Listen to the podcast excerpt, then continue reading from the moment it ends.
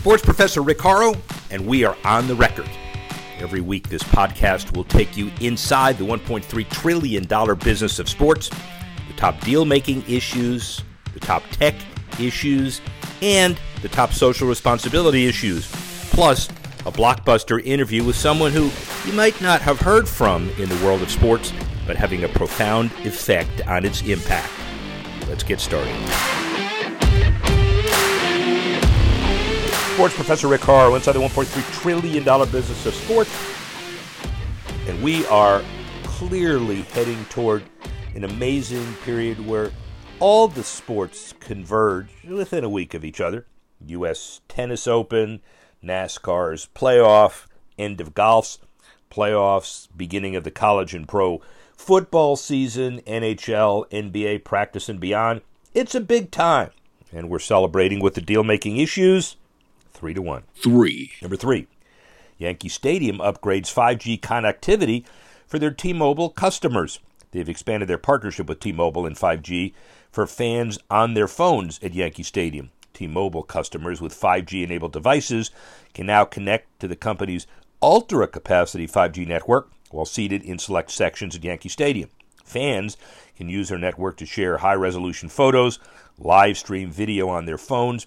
It speeds up to 10 times faster than 4G. Former Yankee greats Hideki Matsui and Bernie Williams featured in a flyover drone video of Yankee Stadium that was post produced on Mobile's 5 T-Mobile 5G network and uploaded to the team's YouTube. T-Mobile expects to add more 5G enhancements to Yankee Stadium for 2023. They've been a longtime sponsor of the Yankees, worked together last year to provide free internet connected devices to 11,000 students in the Bronx, and more on the way. Two. UFC fights show Foresight with 4D Sight, adding virtual ads in the octagon. They begin a pilot program in virtual advertising 4D Sight's to digitally overlay sponsor branding into the octagon during streams on UFC Fight Pass. Alan Cohen, UFC's SVP of Research and Development, said technologies are upstream and use sensors attached to cameras. The downstream solution is needed, one that could place logos on the octagon canvas during broadcast level solutions. Certainly, they're trying, and 4D Sight, the only platform that could provide that technology. Proud to work with them to produce the first of its kind development, they say. Look for it very soon. One. Now, number one. Bally Sports Plus, available to all markets for the 2023 NBA NHL season. Beginning September 26, in time for the NHL and NBA season, those who live in any of the 19 markets served by Bally Sports can now choose to subscribe to the direct to consumer service instead of a cable or streaming bundle. Detroit, Kansas City, Miami, Tampa, Wisconsin, and the Sinclair Broadcast Group, introducing virtual control rooms last summer, acquired what used to be the collection of Fox Sports RSNs in 2019, rebranded them to Bally, and a subsidiary of Sinclair, Diamond Sports Groups, the operator of Bally Sports Plus. Look for more of that as well.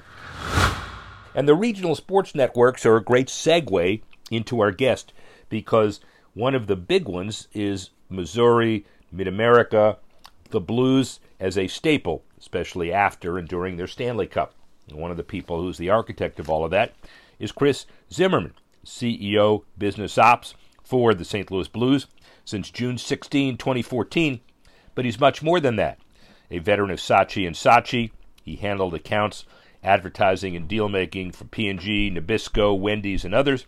He was really important for us heading into the FedEx Cup final. The GM of Nike Golf from 1995, and he was the North American Advertising Director 2020 and 2000. Obviously, GM, the uh, uh, uh, Nike Golf, the general manager, included Tiger and the PGA Tour. He understands what it's like to handle a superstar. With the Vancouver Canucks from 2006, 2009, NHL Business Advisory Council, Bauer Hockey. Before that, Easton Sports. Around that, he certainly got a skill set that transcends a particular sport, not to mention a great success in 2019 when he uh, was uh, personally involved, he would say, I would say, in Game 7 of the Stanley Cup The Blues certainly were, winning that Stanley Cup and leading the league in retail transactions then and before. So, without further ado, a friend, certainly someone to give us some perspective on all sports, golf, hockey, and otherwise. Here's Chris Zimmerman. He's the CEO of Business Ops um, for the St. Louis Blues, the the previously Stanley Cup champion uh, St. Louis Blues in 2019, um, and he's been that since June 16, 2014. So you got the call, and your life flashed before your eyes. Did you consider it kind of a culmination of all of your career honors to date? Just another challenge? What What was your reaction? You know, a lot of it was about challenge and opportunity. Um, you know, typically you don't get those calls when everything is going great with the business. And um, so I guess I, I, do feel a little bit like many of the situations that I've um, and opportunities I've had have come up on businesses that needed, you know, some care and and and, at times some rework and um, yeah, the, the story of the blues that was part of the attraction and quite honestly part of uh, why there was an opportunity as well. Well, and part of that, obviously, whether it's a turnaround equity guy or whether it's a uh, an M and A uh, guy at a law firm, the turnaround technique isn't for the faint of heart. I mean, you have to come in and you have to make some hard decisions. But you grew up in the advertising space where you were creative. And I would say usually, and Saatchi and Saatchi is one of the big ones. That's where you cut your teeth. Uh, and your clients obviously included P&G and, and, and, and Nabisco and Wendy, so big guys, but not really deal making as much as creative persuasion. I know there's a difference, but how did your training – kind of uh, equip you to do what you're doing now? Yeah, I you know I value my time in the advertising business greatly. Um, I think of a lot of it really as establishing the foundation of much of what I've done throughout my career. And and by that a lot of it was really understanding the basics of building brands.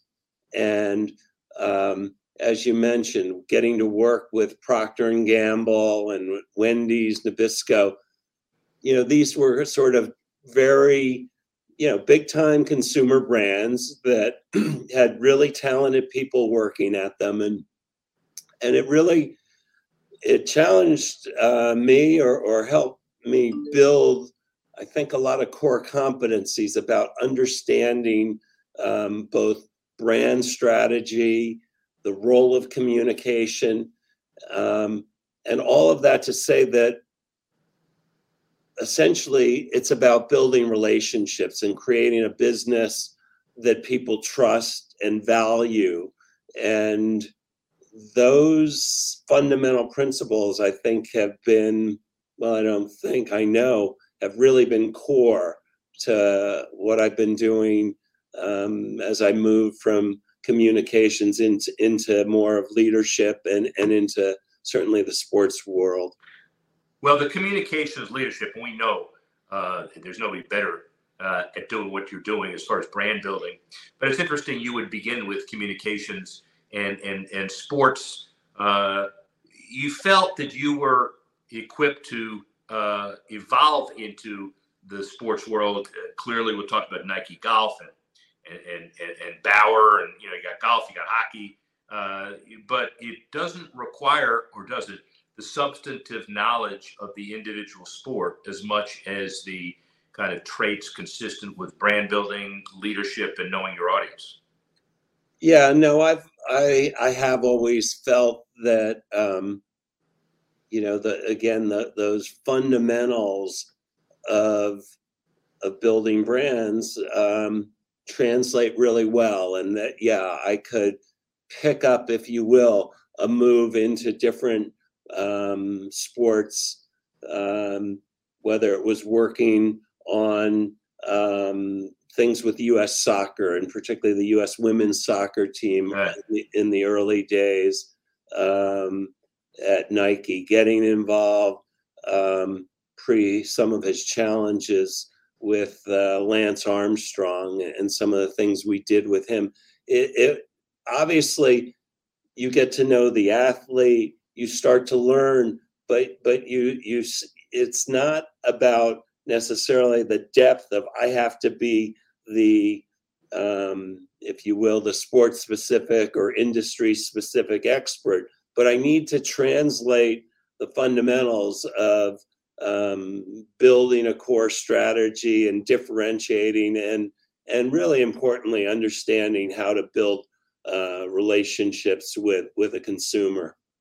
Did you ever think so? The reason why the Lance Armstrong and the women's soccer team is important in the career, just to kind of put a milepost on it, from '95, uh, I guess, to 2000, you were with Nike, but the North American advertising director, so you had the diversity of all of those sports. But then in 2000, uh, so quick start, 2000, you, you, took over Nike Golf. So you know, I'm watching the Masters, uh, and we're watching CBS Sports, and I wasn't prepared to see Chris Zimmerman talk about Nike and Tiger, but there he was. It made slash altered my day. That was huge. So talk about the evolution of you and Tiger and Nike. Well, it's interesting. So Tiger, um, he um, he won, he won his last U.S. Amateur at Pumpkin Ridge Golf Course, his third uh, U.S. Am- third consecutive U.S. Amateur. Um, Pumpkin Ridge is 20, 25 minutes from the Nike campus. And um, obviously, he was, um, people were ready for him to turn pro after after that tournament. And nike was working to be poised um, to start to build a relationship with tiger. And so um, from from day one essentially of him becoming a Nike athlete. I was first got to work with him first in the role uh, heading up our North American advertising, and then as you mentioned, in 2000, four years after he signed with us, um, I moved over um, to take on the general management role with Nike Golf. I got to see an athlete and and really one of the great global iconic athletes of our time. I, I really got to watch him evolve professionally on the business level uh, in terms of his his profile and um, it was uh, as you can imagine it was a it was a fascinating ride certainly as we all know as time went on not a straight line, um, but his impact, um, obviously, on the sport um, and how other players play, how other players train, all of that. Um, I got a front row seat too. Uh, Tiger, as a focusing uh, businessman, entrepreneur, uh, give me your perceptions of Tiger in the boardroom. Well, it's it's interesting because when when we Nike, I, will use the we, um, when we signed him, you know, you have a young man who people had known from a very early age that he was going to be something very special. And you know, the role his father played was um, obviously also an important one. But when when he came to Nike, um, he really had he and um, I believe it was Hughes Norton was his first agent um, at IMG. There was a clear view that this athlete had the opportunity to be the next Jordan, and a lot of their uh, Tiger and IMG's thinking was about building a brand around Tiger Woods, and um, so it was that was a really an interesting element of the relationship that we developed. Um, at times there was conflict. Uh, I remember um, some of the conversations that I had, and maybe almost um, heated conversations about the Tiger brand and the Nike brand, and we were going to help build a Tiger brand, but he was also he was definitely a Nike athlete, and, and um, that was a critical expectation as well. Any arguments you had? Forget Hughes because you can handle him, uh, or or Steinberg. Uh, were there any arguments with Tiger that uh, what was the box score? Did you win more than you lost? Oh, I'm going to go with. I think it worked out pretty well um, for both of us. I, I, I, kind of laugh because when um, I see him in a major, um, they still he is still the strategy that, that we agreed to, whatever 25 years ago, was that he'd wear his brand the Tiger brand on the front of his cap the first two days, and then the on Saturday and Sunday he'd wear the swoosh. So I guess um, I, that feels like a deal that's worked out pretty well for everybody. And ladies and gentlemen, you know he's uh, Zimmerman's humble, uh, but that's not Tiger. That's the Chris Zimmerman uh, major uh, outfit that Tiger is just you know renting until the next superstar comes along. I think is probably the argument. Uh, all right, so that you know everybody, you know I'm kidding. Now we're making a transition we're into the Canucks, and it's 06 09. You become a member of the NHL Business Advisory Council. You cut your teeth with the Canucks. You do Bauer uh, hockey because Nike and Bauer are intertwined. Uh, Easton Sports, uh, then the Kings. And before we get into the Blues, because you're also involved with the Peabody Opera House as far as the blues establishment, there's more diversity on your resume than I've, I've ever seen. What is that skill set that allows you to transcend particular sports or projects and be successful uh, generically? You know, I think over time, I mean, listen, I've I've been incredibly fortunate to get all these, you know, from really from the day I left the advertising business, I feel like I've had a series of dream jobs.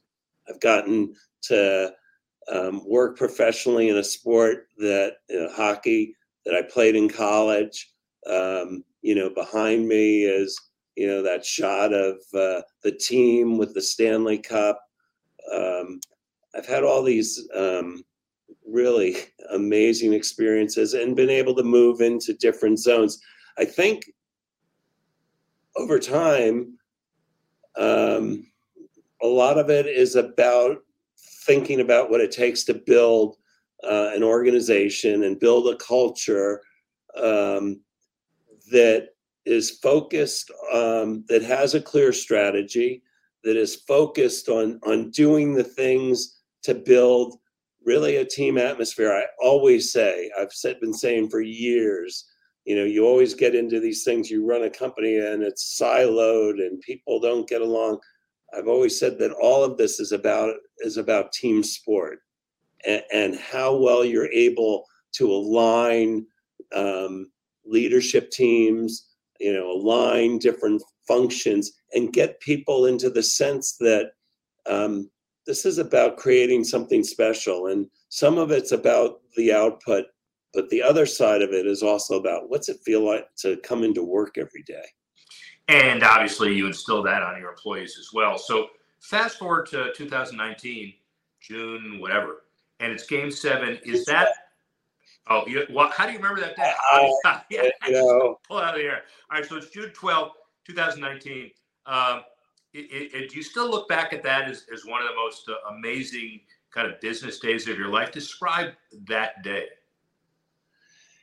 Yeah, it's interesting. So um, we got up on the Bruins um, in the series three to two, and and um, came home to St. Louis to play game six with the chance to win the cup. And I believe, let's see, um, 19, yeah, so that was the 52nd season for the St. Louis Blues. At, at, at that point, had not won the Stanley Cup. And so our city, our fan base, the expectations around winning game six and what it costs to get into the building and the street parties and all of those things they're could never have been more anticipation for a game and an expectation really for a victory and a party that night. I, I just can't imagine it being any stronger anywhere. And we lost that night. And then we go into Boston for game seven. And, you know, it was a really interesting day and a feeling because there had been on everybody the players, you know, you have family coming into town, demands on tickets, all those things. And it, it there was this sense that we actually we got this that that even though it would mean winning three games in Boston Garden against a great Bruin team, that we had the ability to do that. And and you know that first period of that game, we um, we were back on our heels, and and a goaltender named Jordan Binnington really kept us in that game, and um, we eventually got out ahead of the Bruins. And yeah, I don't I don't even think of it as a business or sports experience. It's just you know it's one of those amazing life experiences of of all the the joy and all that's been accomplished for all the people um, that are in our sort of blues universe, and um, that's a pretty rewarding feeling. Well, especially since you've carried the hopes and dreams of a city for damn near half a century people would remember Bobby Orr crashing the net and dashing the Blues. And that was 69, I think it was, whatever it was. It was a long time ago and obviously to be commended. So then the pandemic hits and you conduct a season which was like none other, I'm sure. And now we're, I guess some would say, fully, partially recovered. What was the biggest lesson you learned from the pandemic? Um, the biggest lesson. I think one of them was that um, we just, I, I, I told our, our team fairly early in that process that we just had to be exceptionally um, flexible. Um, we had to recognize that our planning was going to really probably be in, in weeks uh, not months, and and, the um, ability to to sort of go through that, and, and maybe some of it was about how we communicated and and trying to be as um, transparent um, in a way that was different. We, like many companies, were doing most of our business um, you know the team was obviously they're going up to the bubble or whatever they were doing. But in terms of running the business um, it was largely on zoom.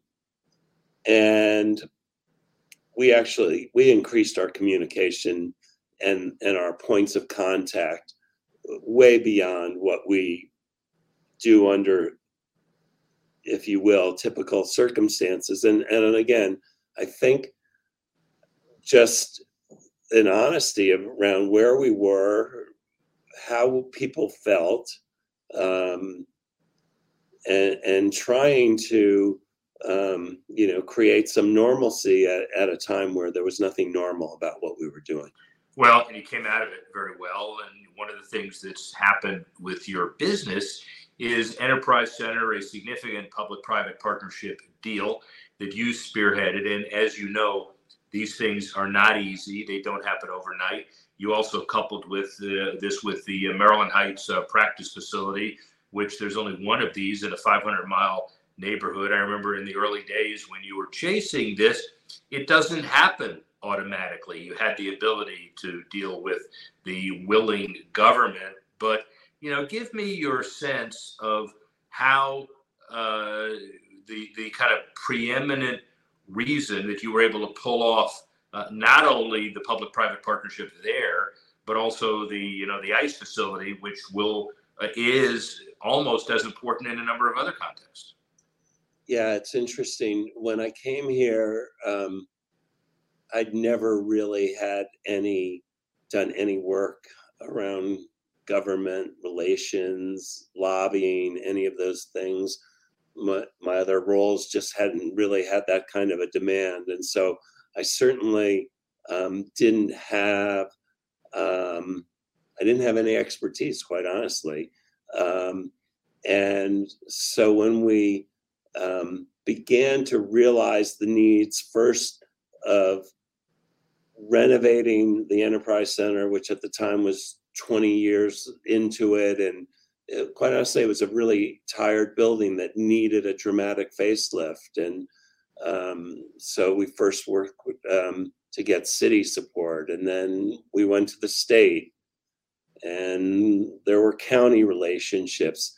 Um, biggest learning, well, a couple things. One is find really good people um, that that have done this and, and can guide you and and and and really find the best people in that those zones. And we had some really great partners that we brought in. And then the other piece is just a need for incredible patience and, and just believe and really believing that that you know these facilities our game that that the benefits that we can bring to our communities and that we can show economic um, payback and benefit from our ability to attract events and bring visitors here and we just had to stay at that storytelling quite honestly to help um, public officials embrace us and then it's also them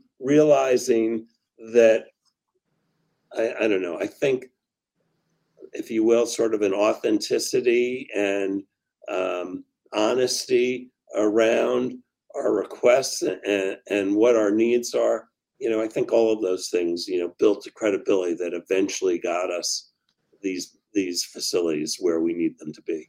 Here's my tip, although it's very late, you don't need it anymore because you got a building. One facility development year is like seven dog years. Uh, you know, you, you do five of these and you're ready to go into the next life. They're not easy, as you know. Congratulations for getting that done. Couple more issues on the future of the game engagement, social media, fan experience, uh, gambling, NFTs, uh, new currency. I'm lumping them all together because they're all things that we wouldn't have believed would have happened six, seven, eight years ago, but now they're critical to the growth of the game. You know, give me your perspective on all of it. Well, um, change, quite honestly. People are um, experiencing sports differently. Um, and hockey, the NHL, and every other sport um, has to has to recognize that, and ha- you have to go where um, your fans are, go where your consumers are. You know, these are all these do take me back. We may execute them differently, but but it really takes me back to the fundamentals of building relationships yeah.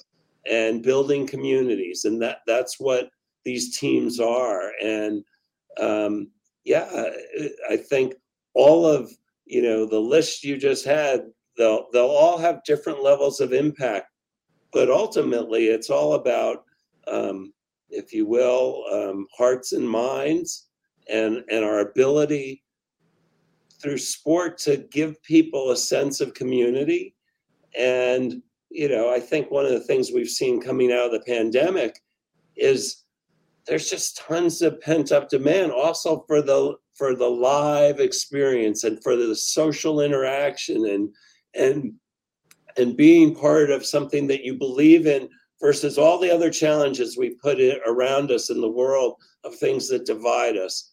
That's the joy of what we get to do. And boy, is it powerful. Well, that would be a great way to end, but I'm not going to let you off the hook that quickly because that was prophetic. Uh, your kid, Ted, he's at UMass Amherst. I see that he, unless you've talked him out of it, is studying sports management. Is he going to follow in your footsteps? Well, he's gonna uh, he's gonna go in his own footsteps. I assure you. He's actually now four years. He's been uh, working for the Seahawks. So um, you know uh, he's he's doing great, learning a ton. Obviously, a great organization. Um, I kind of joke he he really never had to pay for a ticket or a piece of sports equipment, so sports management had to be his path. But um, obviously, I'm a, a proud dad of all that he's accomplishing. And you should be. What over the last 30 years would you have done differently? Wow. 60 minutes question. You're on the clock. Uh, you know, I don't. Part of it is, uh, you know, I, as I mentioned earlier, I feel exceptionally blessed. Um, you know, I've been a bit of a gypsy, and that's that's really enriching. And I think my family, uh, Ted, my daughter Kate, um, who's here in St. Louis and doing great in the start of her career, and um, you know my wife Emily, um, who we do a lot of things together. Um, she's had a huge impact. There's certainly times when I think, boy, maybe I could have had a few less moves, and maybe um, that would have been easier on my family. So um, that's really about the only one. But again, they've they've been incredibly supportive and enabling me to to follow this journey. But I'm sure Emily and Kate and Ted would point to your diverse resume and said, "You can't have it both ways. If you're going to do this diverse resume, you got to be a gypsy a little bit." And I'm sure she is, and they are incredibly supportive. I have one other issue that I'm a little frustrated with. So I looked at the bio. I know a lot of it, but just to make sure I didn't miss anything. But coming up first on the Google uh, world as a Chris Zimmerman is the conductor of the Fairfax Symphony, not you. Does it bother you that you're number two? Um, well, I fortunately I don't Google myself that often, so uh, I, I, wasn't aware, but now I may may see if I can find somebody who can help me with that. Um, yeah. Well, I'm pretty. Listen, I'm pretty sure that knowing that Chris Zimmerman, that one, uh, it's going to take too long to take music and conducting lessons. You've got another project you're going to be doing in the future. I know the current situation is to build the Blues and its organization to the best possible organization you possibly can be and I am honored to call you a friend. Good luck in the future, and I really appreciate it. Yeah, no, thank you. This has been fun. Um, it's it's um, our lives, and certainly my life in the world of sports has been a great gift. So it is fun to to think about. So thanks very much. Chris Zimmerman gives us really good perspective on all of this as we head into not only the NHL season in a month or two, but the FedEx Cup at the end of the week the the Sports Tech Minute, Uplift Labs. They raised an additional two and a half million in seed round funding. They're joined by Seth Curry, David DeCastro, and others. On top of the three million it had raised in January, the technological company uses two iPhones and soon just one to generate 3D motion to capture both elite athletes and general health and wellness patients. The NBA included it in the league's inaugural cohort of startups in its Launchpad program, and a half dozen MLB clubs and GOLFTEC are also users. Worked with a project with LA Football Club in connection with Verizon Vive 5G uh, Labs and the Global Sports Venture Studio with UEFA, co founded and led by a CEO who's entrepreneurial, the president, former president of Tesla Japan, Uplift now received about eight and a half million in local investment and included basketball players Marc Gasol, Renee Montgomery, and others. How about gaming? Kroger stores on fast-growing pre-approval list for gambling kiosks for the Ohio Lottery. An updated list shows about 85 local establishments have now received pre-approval to host sports gambling kiosks. The majority are bars and restaurants, but also bowling alleys and now a grocer the approval of the Ohio Lottery Commission, the first step local businesses have to go through to get sports betting in their establishments. They'll also need to get approval from a Type C license from the Ohio Casino Control Commission, which will use the lottery's recommendation to determine whether to allow businesses to partner with a larger sports betting company to install kiosks there.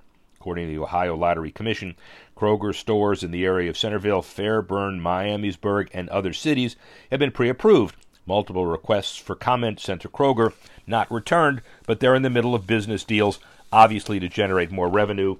They'll be okay. That's your Sports Gaming Minute. And finally, as we do every week, Sports Tech, Good Sports, Philanthropy. The Houston Texans and 50 Cent partner up on premium beverages and philanthropy. The 50 50 jackpot, now presented by the G Unity Foundation, which empowers children and youth in America's cities to develop confidence, strength, and skills to win in life, according to a team statement. $8 million gift launches athletics capital renovations and expansions at Lehigh University. The new indoor facility will house a roughly 94,000 square foot turf field able to accommodate full scale training for all Lehigh field sports lacrosse, soccer, field hockey, and football. Sports Philanthropy Network launches NIL for Good program to assist college students.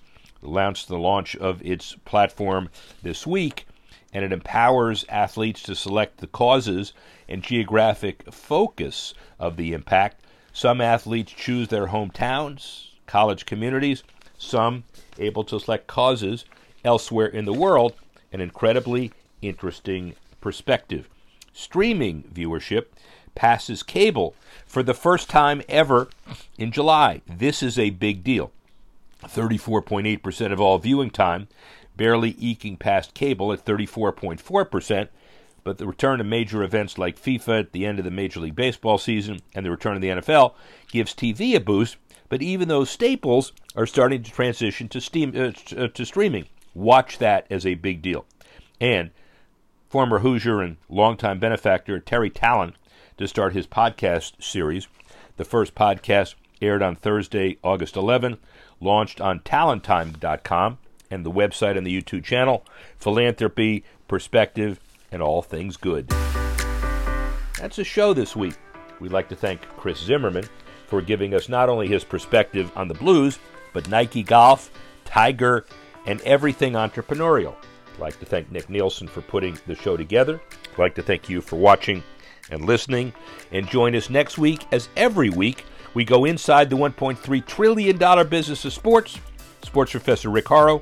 Speak with you soon.